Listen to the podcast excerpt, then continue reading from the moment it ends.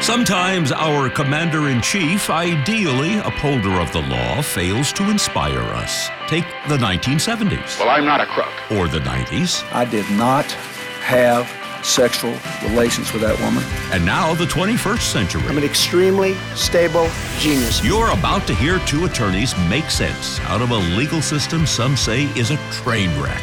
Here are Royal Oakes and Connor Oakes. This is Too Many Lawyers. This is Too Many Lawyers. I'm Royal Oakes. And I'm Connor Oakes. So, Connor, let's remind folks what this show is all about the top legal stories of the week. Uh, we've got. Uh, too many lawyers in the society, or too many judges, too many legislators, and you know it doesn't matter whether you're on the left or the right. Every day brings examples of stuff that pisses you off about Absolutely. a lawyer that took a ridiculous position. Maybe he's a libertarian, maybe he's a progressive, but there are so many lawyers and judges and legislators every single day. Everybody who you proof get annoyed at in there the news turns out to accidentally be a lawyer. How does that always turn out to be the case? What a coinky dinky. So, who are we? Well, we're legal analysts, lawyers. I'm a uh, boomer libertarian. Connor is a millennial progressive. And uh, we try to work our way through these issues uh, with respect without food fights. So, uh, three stories. Uh, as always, top story capital punishment.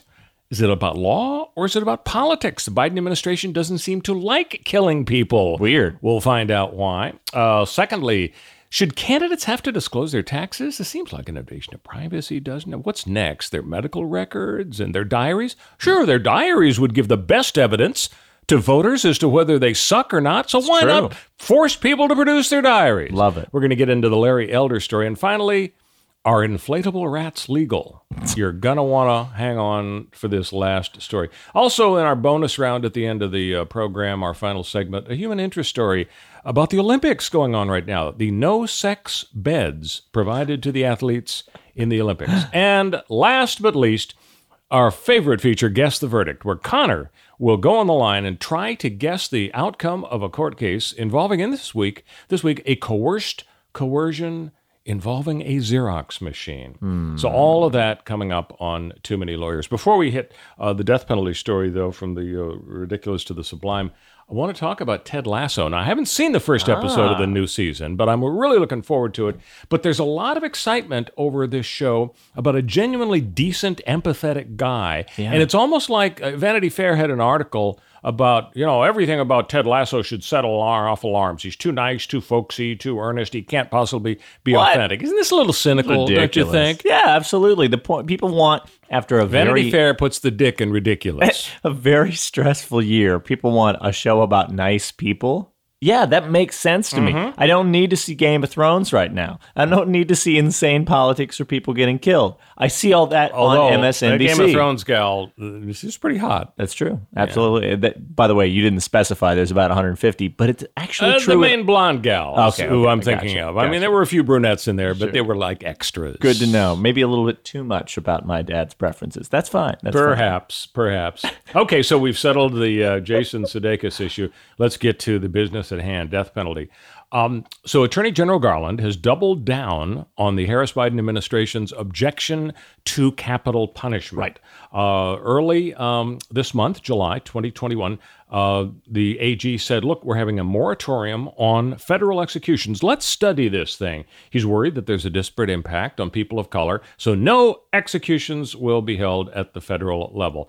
Now, in the seven federal cases where the death penalty was being sought by prosecutors, uh, the president has told the Department of Justice just do not do not seek it. Here's my problem, Connor. If the if capital punishment is bad, let's get rid of it. If racism infects the judicial system, whether it's oh let's arrest that guy because he's black, or let's prosecute him because he's black, or let's vote guilty because he's black, or let's impose the death penalty, let's somehow root out the racism. But you know, the voters have decided that capital punishment is the law. California voters, in spite of the fact we're a deep blue state, they keep re uh, re-upping in favor of capital punishment. So where do politicians get the idea that they can spit in the idea of the voters? I mean, look, you're right that capital punishment is popular. Overall, it tops 50. Not as much as it used to. It used to be 70, 75% most of my life. Now I think it's Yeah. in the 50s. Yeah, it's in the 50s, but it's still that's still the majority of the population, right? We, and and what are we but a democracy? Uh, but Oh, we actually are a representative. Yeah, we're not really a republic. Yeah, exactly. God But for the Constitution. Uh, yeah, but we we we don't always make the decision that uh, that the majority of people. Oh, you want uh, to talk about make. that whole "Thank God for the Constitution" thing, don't you? But we can't because it's not on the list of topics today. Oh wow, I, interesting. Um, if only we just had infinite time because it's a podcast and we could go as long as we wanted. But that's tragically not true. Um, so I think if we zoom out and we look at what the Biden administration's uh, position on the death penalty actually is, we see that it's a little more complicated than the the story that well the Biden administration just kind of wants to shut it down and is telling people not to do it.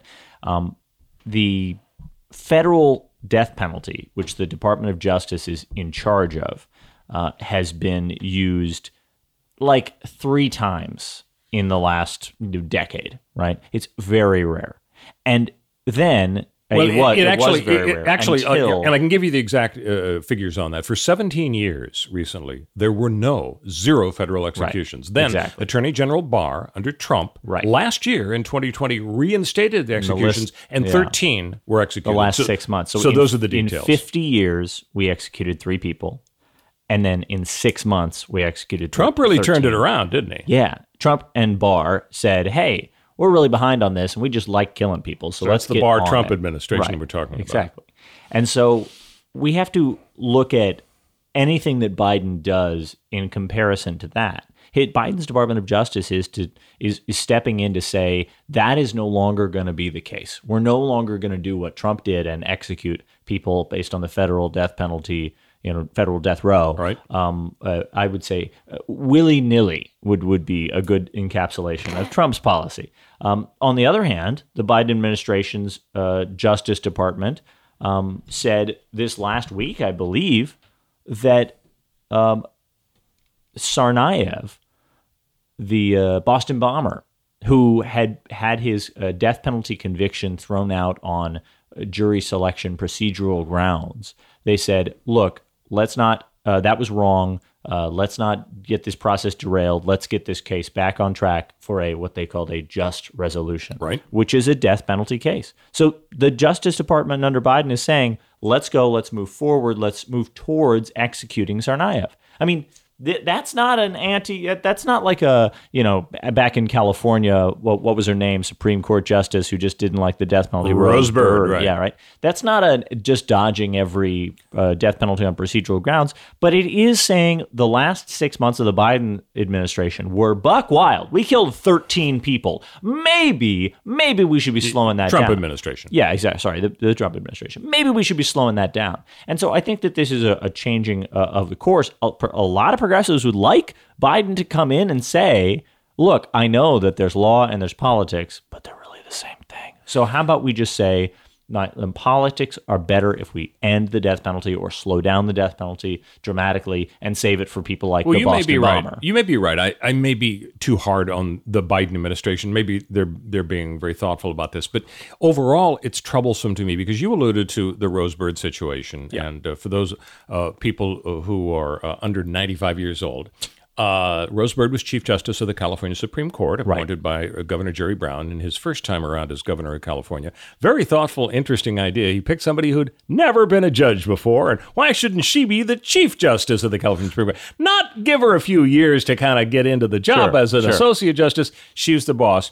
And the voters did not like the fact that, although capital punishment was legal on 55 straight cases, doggone it, Rose was so good at picking out flaws in the record, she voted against the death penalty 55 straight times, never saying, you know, folks, I just think it's morally wrong. Always saying there's a good legal excuse. And, and people got fed up and they removed her from office. They recalled her as, you know, their folks are thinking about in terms of uh, Gavin Newsom. So she's the poster child for that. But now, it, maybe Biden is thoughtful, but what about Governor Newsom? He has said, "Not on my watch. There shall be no no executions." And it's like, well, I went to shop at Walmart and I couldn't find the drug cocktail. You know, I found the anesthetic, but not the thing that stops the heart. Like they couldn't find the drug cocktail if they really tried. What about District Attorney Gascon in, in Los Angeles County? He has told his his prosecutors absolutely no death penalty charges. Yeah. Any case, you could have Charlie Manson and Ted Bundy's love child. We're not going to charge them Right. with the death penalty, even though, We're not gonna hello, seek the death Mr. DA,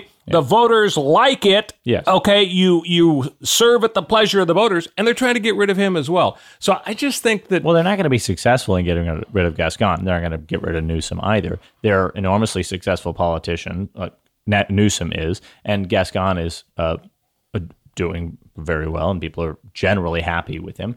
Some people agree with you. conservatives just prefer to be in the minority, and Three people in Reseda agree with you. yanking. Those are the ones. Out. You know, people like to. You don't think Gascon is in in, uh, risk danger? of his No, job? he's- he's- I don't think Okay. he's in well, we'll just have to see. We will just have to see. You're absolutely right. I mean, that, it's all up in the air. I, this is my suspicion about how these things go. I don't know the answers. It's not like I, you know, have done the polling and can tell you Gascon's job is safe.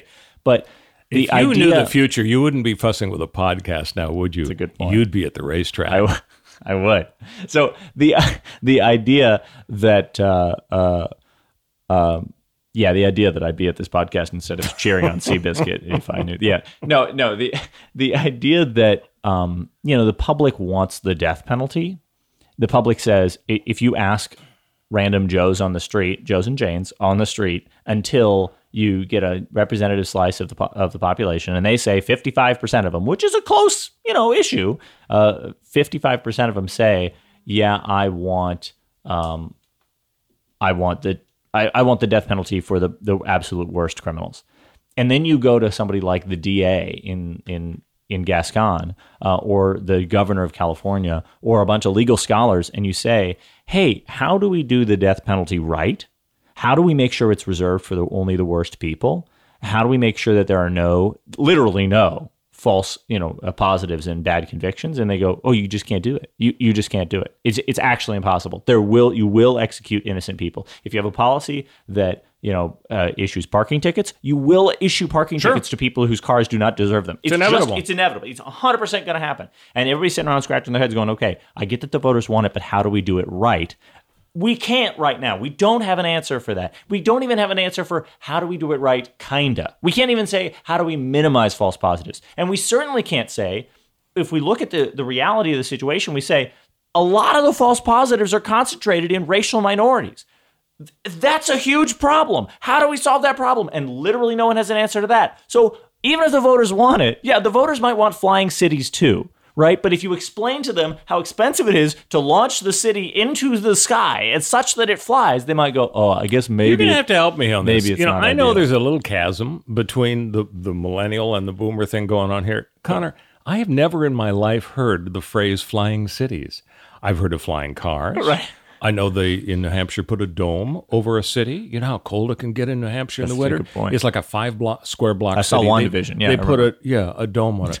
Flying cities? Who ever thought of flying cities? Is that really a thing that I just haven't heard of, or did you just make it up? So in Star Wars, there's Cloud City, which is where uh, Lando Calrissian comes from. I, and I know the where cloud. That's where all my famously- data are.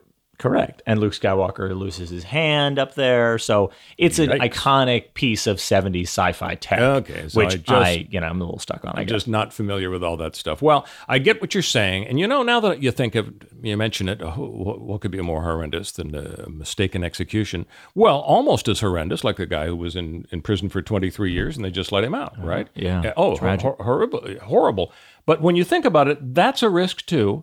And that gets us to defund the police. I, I'm I'm beginning to come over to the side. if we were to defund the police, prison. there would be no arrest. There will be no prisons, and nobody will be convicted. Nobody will be unfairly. convicted. Okay, so we're going to get into that. Literally Um, abolish prison. when we come back, should candidates have to disclose uh, their taxes? And we're going to talk about my close personal friend, Larry Elder. He's not really my close personal friend, but I like to say he is. Uh, and in the meantime, Connor's going to tell you how to rate and subscribe to this podcast. And perhaps you could follow in the footsteps, ladies and gentlemen, of Johnny Rowe, Yeah. who put up a wonderful, Wonderful, uh, nearly re- perfect review. review. What's the, really what's the appreciate story? it. Yeah, uh, we really love and read, and I, as you can tell, we read every single review. We really appreciate it. Um, it, it means a lot. It means there's people out there actually care enough to, to to check in and post something. So if you like our show, head to Podcast Addict, head to Stitcher, head to Spotify, head to Apple Podcasts is the big one. If you're using an iPhone, which you are uh, numerically, uh, you're using Apple Podcasts, and leave us a review. We really, really appreciate it. So would the numbers be zeros and ones? What like You said you know, if you are using an iPhone numerically, I'm Right. asking if the numbers would be zeros and Yes. ones to show that I kind of know how computers work. You sure do. okay, you've gotten the message. We'll be right back. This is Too Many Lawyers. I'm Royal Oakes. And I'm Connor Oakes. We're talking about whether candidates should have to disclose their taxes. And of course, Yeah. there's a big deal with Donald Trump.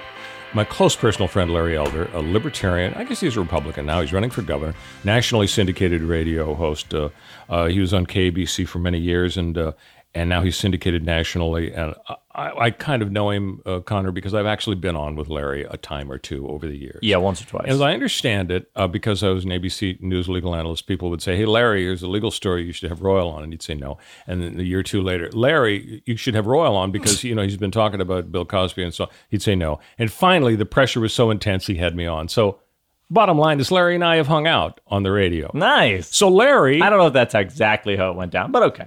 Close. So Larry Elder uh, wants to run for governor, and here's what happens when you run uh, for governor in California because of a new law that does not apply at the federal level. The court said, "No way, you can't do that." Uh, the California legislature does not have a right to force you to produce your tax returns if you're running for a federal office, but they do have a right to force candidates in uh, final elections, non-primary elections and and there's sort of some other details that aren't uh, terribly uh, helpful or important. Bottom line is you got to hand it to the Secretary of State two things. Number one, here are my taxes for the last five years, every shred of information on my taxes. And number two, you have to hand in a sanitized or cleaned up or redacted copy with your address taken out and your social security Yeah. number taken out because that should not get published Right. to, to the uh, to the folks. We don't need that much identity theft happening. Now, uh, allegedly, Larry messed up and he either redacted a little too much or too little. He messed up somehow on the redaction. So the Secretary of State, instead of saying, Oh, Mr. Elder, you made a mistake, there's still a little time, please fix this, that, and the other, and everything will be okay. Instead, they just said, Screw you, Larry, you're not on the ballot. Whoa. So he files a lawsuit la- Yeah. a week ago, Sunday. He, has Yeah. he goes into court on Sunday, Sacrat- Sacramento Superior Court. And on Wednesday, three days later, the judge rules in favor of Larry and Wow. says, you know, the the rule is they're supposed to cut you some sl- Sure. slack. Slack, yeah. You know, they should let you know, hey, you need to fix this. So it's not Yeah. like you missed the statute of limitations. You absolutely did. So that's great for Larry, and, and good luck to him. He's going to be actually in a debate at the Ronald Reagan Presidential Library on August 4. It's going to be televised, at least in Los Angeles, with four or five other Republican candidates uh, who want to replace Gavin Newsom. So the, the, the bigger issue, though, is really uh, should people have to hand over their taxes? Uh, obviously, everybody wants to know about Donald Trump, and he's kind of a special, unique case in uh, light of all the speculation that he's lying like a rug about how much money he has. Right. Do you think it's it's fair? I mean, if you were running for office, do you think it would be appropriate for people to demand that Connor hand over his taxes for the last five years? Yeah, it might be an uncomfortable uh, position to be put in, but when you're uh, trying to be an elected official, you're putting yourself into that position. You're putting all this out there at issue, and that's, you know, I can see the importance of it, but what about the medical make. records issue? Arguably, medical records would be even more important than well, how much did this rich businessman make? Did he make five hundred thousand last year or Oh, two I million? I disagree. I, I think that you've got a chain of command um, such that if somebody is is ill or incapacitated or dead, uh, the you know the, the next person down the chain, the vice president, takes over, and that's honestly less important to me than knowing whether this person uh, has lied and cheated and stole uh, and from the federal government in on their taxes or uh, is in the pocket of some, you know, big business or Russian oligarchs or, or whoever else that might be running uh, running their political career. I mean, I I think that health records, medical records, are a debatable topic. I think that that's something where we really can go back and forth and say, does it hurt America to have a president who is ill uh, or dies in office? Uh, does it does it make our country somehow weaker or vulnerable? Um, I- don't think it does, but but maybe there's an argument that the, that uh, it does. Um, the financial records, financial records are an excellent window into who this person is, how they got their money, what their motivations might be. Those are important factors when they're making big political decisions on my behalf. Whether they drop dead tomorrow, we can't really stop that. You know, people just drop dead all the time, unfortunately. It just happens. I mean, everybody eventually, horrifyingly. So like you got to just sort of you know roll with the punches on that front, Right. in my mind. You know, I, I guess one thing that troubles me is that when you look at the quality of people we have in uh, legislative offices, it's a little- Extremely it's a little, it's a little discouraging, and, and I think there are reasons They're why all lawyers. We're not getting the best. Yeah, that's true. Uh, too many lawyers. Yeah. I think there's a reason we're not getting the, the, the best people, and you know, it's, everything is a two-edged sword. But for example, um, folks can make a lot more money in private industry, Yeah. And so you don't get people who are unwilling to give up, you know, the nice bigger salaries. Mm-hmm. Secondly, it's just a death sport. Politics is you're put under a microscope and you're just skinned alive by your enemies, Yeah. often in an unfair way, invading privacy. Yeah. Look at poor Katie Hill; she can't even have sex with a couple of folks who she's not married with, uh, enjoying a, a bong full of marijuana without the the In 2021. the pictures causing her to lose her office. Yeah. Okay. Of course, so- if she was a Republican, they would have like given her a committee chairmanship or something. Matt Gaetz is still in, in the Senate, but okay, he had sex with seventeen-year-olds, whatever. Yeah, so so you've got all these these reasons why you know, arguably better qualified people aren't willing to get into public office. If you add I'm on top exactly of that, interested, you know, I'm the sa- highest quality person of all time. yes, but if you add on top of that the fact, okay, you got to disclose your taxes too. I mean, don't you worry that at some point we're, we're and, and plus, oh by the way, if you get really good at your job and you're about to be on the the brink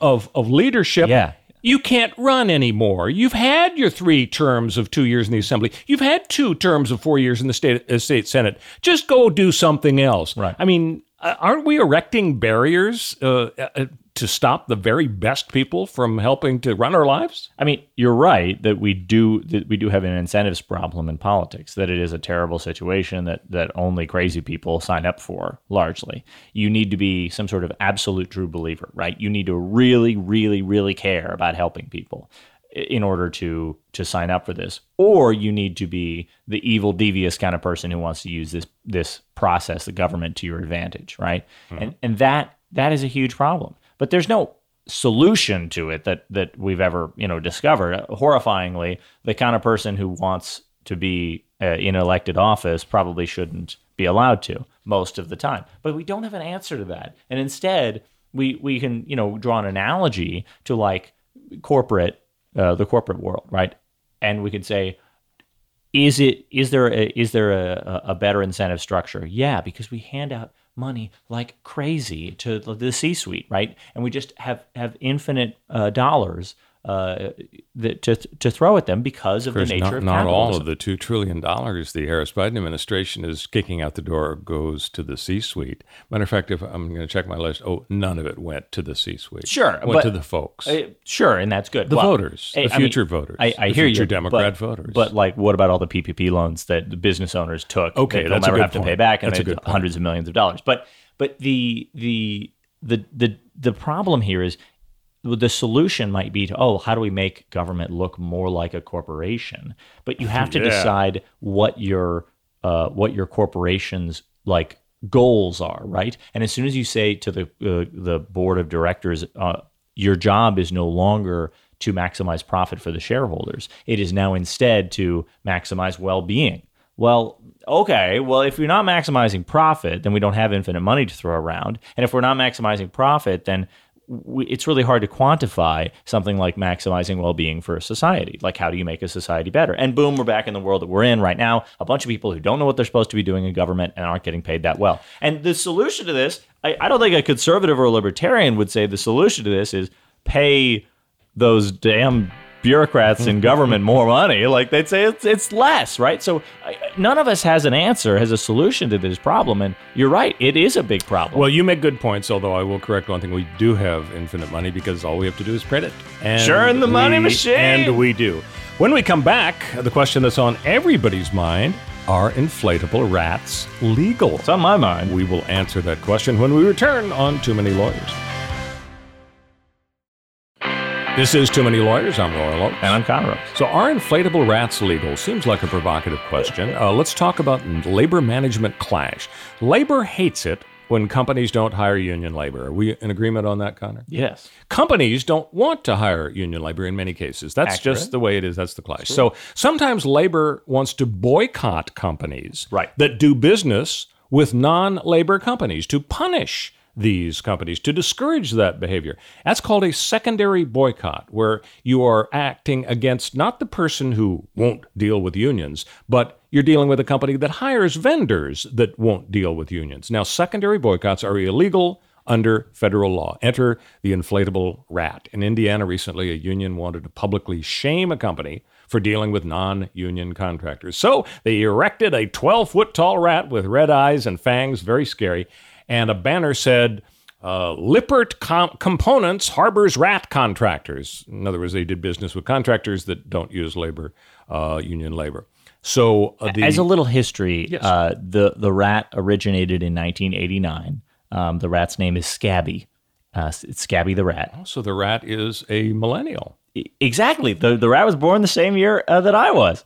Um, so this uh, this rat was placed on top of a of a yellow vehicle labeled Local 150 and said Rat Patrol, and they would drive the yellow uh, sedan uh, around um, to to shame people. Clever. Yeah. So on July 21, the National Labor Relations Board has just ruled it's okay to use the inflatable rat. Now, mm-hmm. you say, well, gee, but I thought you couldn't have a secondary boycott where you're moving against uh, the companies that hire the non union contractors. Well, the NLRB said it's a protected form of expression. They said Scabby the rat has been used, you know, for uh, 30 years, as you say. Mm-hmm. Now, uh, this picketing is still illegal as a secondary boycott. Blocking people from entering the businesses is illegal. Right. So you so think, guy it's, you think it's okay to to let the? I thought it was inflatable. It is. You want so, to put a guy in the well, rat? Suit? Originally, guy in a rat was uh, costume was the problem, oh. and then they said no, that's too much like picketing, uh, and there were rules about this about how you know you might it's somehow oppressive uh, to have a guy in a rat costume. And so they said, okay, well, what if we just put up an inflatable rat? And they said that's fine. So yeah, this has been a the scourge of uh, of, of labor debates because nobody likes having a giant inflatable rat with red eyes and fangs out front of their.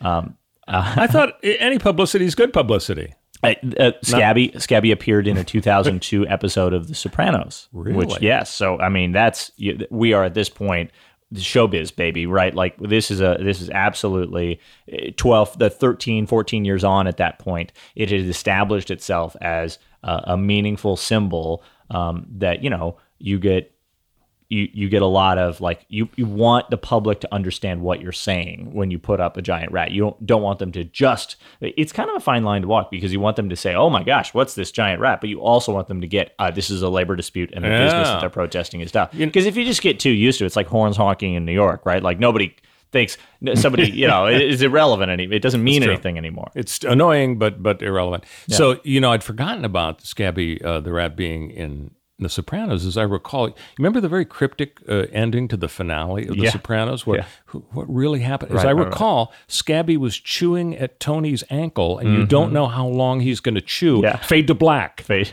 And everybody's been talking about it since. Absolutely, absolutely. Or, or some, I've forgotten exactly. Yeah, I mean, how, this is a this is a real question, a big picture. If you just zoom out and you think bigger than just rats, how much should we be telling uh, labor or capital? That they should conduct themselves in public a certain way in order to control how much power they have. Because that's the idea, right? They thought the thought is Scabby the rat might be too much power. It might be that the public will be too repulsed by some sort of big gross image and just jump on the bandwagon right. and think I'm they're correct. The interesting part about that is that, you know, why is it that one side, the, the labor union, uh, is is you know being controlled in this way. Now, I'm not. I don't think there's a devious conspiracy. I just think that companies have decided that it's not in their interest to sort of get down and dirty in labor disputes and and to look like you know in public like they're trying to vilify uh, the labor activists. They do stuff like that. They ruin labor activists' lives. They get them fired. Uh, they they bust up unions. Uh, they they do all this stuff, but it's not exactly the same. Wouldn't we rather? Encourage the labor union style uh, dispute, where uh, the labor union style of, of, uh, of attack, where they put up a giant inflatable rat. Like, isn't that the sort of way that we get the public involved? We say there's a labor dispute here. We're trying to say they're the bad guys, and you should side with us because labor is the good guys. That puts it all out there. All the cards are on the table. Everybody gets it. Big inflatable rat. I know what's going on. Yeah, if well, is- instead you're working in the background to bust up labor unions and collect, you know, uh, union formation ballots at shady locations like Amazon, like that's not the way we It is want. a tough problem because it, there isn't a clear distinction, I think, between, on the one hand, Scabby the rat and inflatable rat as opposed to picketing. Now, picketing is illegal, Scabby's okay. You Right. know, what's what's the, the logic there? I, I Yeah. will say, though, I, I resent uh, you making, you know, a really thoughtful, valid point in contrast to my dopey Tony Soprano joke. So I, I'm. It'll take me a while to get over that. Uh, finally, uh, Conrad's promised uh, our human interest story, the no sex Olympic beds. Now uh, we've been watching the Olympics lately. I think lawyers dreamed up this rule to reduce Olympic sex litigation. Lawyers are a sexless bunch. We're just like Ken dolls down there. The Tokyo Olympic Village quarters for the athletes have beds made of cardboard, and the suspicion is they were made that way to reduce the chance of the athletes having sex with each other. Oh, yeah. It's thi- explicit. things get out of hand, it collapses, you tweak a knee, you're out of the games. Um, so, as a matter of fact, uh, during the This is a COVID precaution, right? Yeah. I- the idea is that we the, the Olympic Village is this disgusting bacchanal of, of Well, and five years ago in Rio, the Olympic Village had vending machines stocked with condoms. 450,000 condoms were provided. But for the Tokyo Olympics, only 150,000 condoms are being provided for the athletes. And only as a parting gift to, to Yeah. avoid promoting sex within the village amid coronavirus which is just concerns. insane like abstinence only education nonsense the idea that like a bunch of people might show up expecting there to be condoms and then there aren't and then they're surrounded by a bunch of other attractive people and you're like i'm sure they'll make the right choices Well, the point, yeah, well, the parting gift makes no sense because you know the Olympic Games go on for weeks. It's like uh, you're on a game show. Oh, too bad you, you knocked down the pole vault bar. Well, we've got some lovely parting gifts. Johnny, what do they win? A gross of condoms, Biff. Now get out of here Yeah. before you have sex with anybody out of sadness You know, I was watching the Olympics last night, and there's skateboarding, and I'm thinking, well, I know I'm kind of old fashioned. But, yeah it's brand you know, new it's it the doesn't- debut of a new sport pretty cool I know, but I mean, when I see films of skateboarding, it's always with pe- with te- people's teeth flying out of their head. That's and there the were some, best. and about every second or third gal last night. And I only saw the women skateboarding. Uh, they're falling down, and the announcer Tony Hawk. Oh my gosh, she didn't stick the landing, or Right. whatever. I mean, it is. it, it, it's a it's a high risk. Like you have to take risky, uh, you know, high probability of failure um, tricks in order to score big points. It's not. It's a lot less like at this point in the evolution of skateboarding. Maybe things will change, but probably not. It's just probably the nature of skateboarding. It's not like ice skating where 99.9% of the time they land the trick. It's a rarity when they crash. It's much more like okay, and that the scoring reflects that in skateboarding. You get to uh, attempt a bunch of tricks and get low scores for crashing or uh, or doing badly. But then if you land the trick later in the session, you get to overwrite your old score. So you end up with your best few tricks that you did land. This at least is in vert. Uh, uh, sorry, in street. Vert is a little different. There's half pipes and and then so there's also park. I think is is the other kind, and that's kind of a mixture. It's more vertical, but still not in a half pipe. So yeah, the different scoring systems for different styles of skateboarding. But overall, yeah, you're gonna see some. You're gonna see some a few a, few little bit crashes. dangerous. It's fun. Of course, skiing's dangerous too. True. So, speaking of scoring uh, high here, uh, th- it's time for America's favorite uh, game show, Guess the Verdict, Ooh, okay. starring Connor a- as, as always the get it, I always get it, always get it. So, uh, I'm to give the facts of a case to Connor. He's to try to guess the outcome. Uh, this involves a coerced uh, confession using a Xerox machine. So, here are the facts. A couple of San Diego police officers have a suspect sit down next to a Xerox machine. Mm-hmm. They tell him it's a lie detector machine. They put a metal salad bowl on his head and wire the bowl to the Xerox machine. Then they put a piece of paper in the copy machine that reads, He's lying. Every time the suspect answers a question, a cop presses the button on the machine and out pops a Xerox copy of He's Lying. They show him the piece of paper Amazing. and he confesses. Now, there was no, you know, physical abuse here. Right. This is just the cops being kind of clever, and he is convicted based on the strength of his conviction. Uh, his clever, yeah. his clever defense lawyer takes it up to the court of appeal. Here's the question, Connor: Who wins at the appellate level? Great question. Guilty or not guilty? I think the cops. I think the appellate judge decides the cops are out of line because the idea of telling the person, look, we've got some sort of- technological wonder device here, lie detector that uh, It's kind of a fib. yeah that that is going to prove you um, uh, are are lying, you're you're you're placing this person in such an incredibly bad coercive position that say that they're not uh, guilty. We have to think of this, you know, the, the danger is to people who are innocent, right? Um, and, and who are being coerced. If this person is being coerced and you really didn't do it, and they say, you've got to take this, this deal and confess, and we'll go easy on you, and we'll tell the prosecutor you complied, and you'll get fewer uh, years or months in prison, and it's a better decision. And your, ju- your uh, lawyer, who's a, your public defender, who's, who's screwing up by letting you um, uh, be uh, uh, uh, interrogated at all, but if he exists, uh, is in the room uh, or is not in the room, but when you talk to him, says, um, oh yeah, you should probably take the deal because I have 350 cases. I don't even know the details of your case, and I'm sure you did it because all my clients are guilty. Blah blah blah. Um, and mm-hmm. in Makes this horrible like situation, the guy from my cousin Vinny, right? It's a terrible situation for people who are. I mean, not that public defenders are bad. This is just the, the nature of the of the business is that everything resolves in a plea. And so that's funny. You, you made them sound bad in that in that I, example. I, I did, and, and that's unfortunate. And It's unfair. But from the perspective of the the the poor person who's sitting in an interrogation room, um, who probably doesn't have a public defender yet because they don't know not to talk to the police, and so they haven't even invoked the right to counsel yet, and so they haven't even met with a public defender who would have told them you should never, you don't need to be interrogated. You just say I don't want to be here. I'm out, uh, and and uh, and I'm not answering any more questions. Um, blah blah blah. But in this horrible coercive situation, say you're completely innocent, but you know that your best chance for a deal is to uh, uh, is to cooperate. Uh, you may ha- give a false confession, on the basis of the fact that you are looking at this machine and they're telling you this is an infallible machine that the jury will believe, and it's saying you're lying, you're lying, you're lying, you're guilty, you're guilty, guilty. Okay, great. I'm going to get convicted. I'm screwed. This is the end of so, me. So this is the end of my life. So the sh- I, am so, I'm being coerced, and I'll take. So the I'll, short I'll answer is you think it was reversed. That's my verdict. Th- that that's, what, that's essentially what you're saying. Yeah. Before I tell you whether you're no, right I need wrong, to know. Before I tell you whether you're, I want to ask you a question. You seem to be focusing on the fact that you know, he's told there's this wonder machine. What if instead? The two cops are sitting there, and the cop says, All right, young fella, I've been doing this for 35 years, and I have like a supernatural ability to tell whether somebody's lying. And I'm I telling can. you right here, you're lying. You're going to go down. You're going to do right. a hard time. Right, right, and Buford here, my partner here, is going to yeah. back me up on yeah. that. Yeah, right. I know who's lying. Mm-hmm. Now, are you going to confess? And he said, All right, you got me. You got me. If you got this supernatural ability, in that case, would would that be reversible? I've seen a lot of cop shows about psychic detectives who come in to consult for the police department, yeah. and they can tell who's lying. Uh, usually, it's not so straightforward because that'd be a really boring show. Um, and in those they're shows, always middle-aged women who are scam artists. Yeah, yeah, yeah, exactly. Um, I think that like Whoopi Goldberg from Ghost.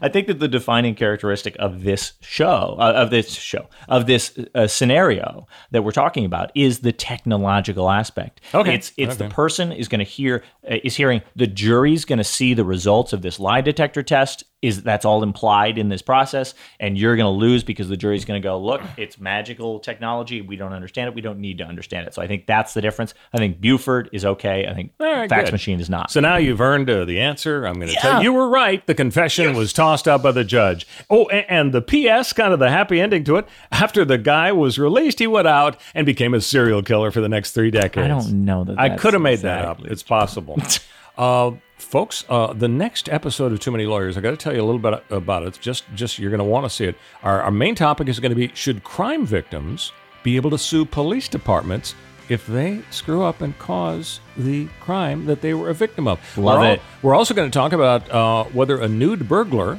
who declared he owns the house he's burglarizing, whether he has a case, and finally, uh, guess the verdict. It'll involve loafing in prison. So we'll see if Connor can keep his winning streak going. We'll see you all next week on Too Many Lawyers.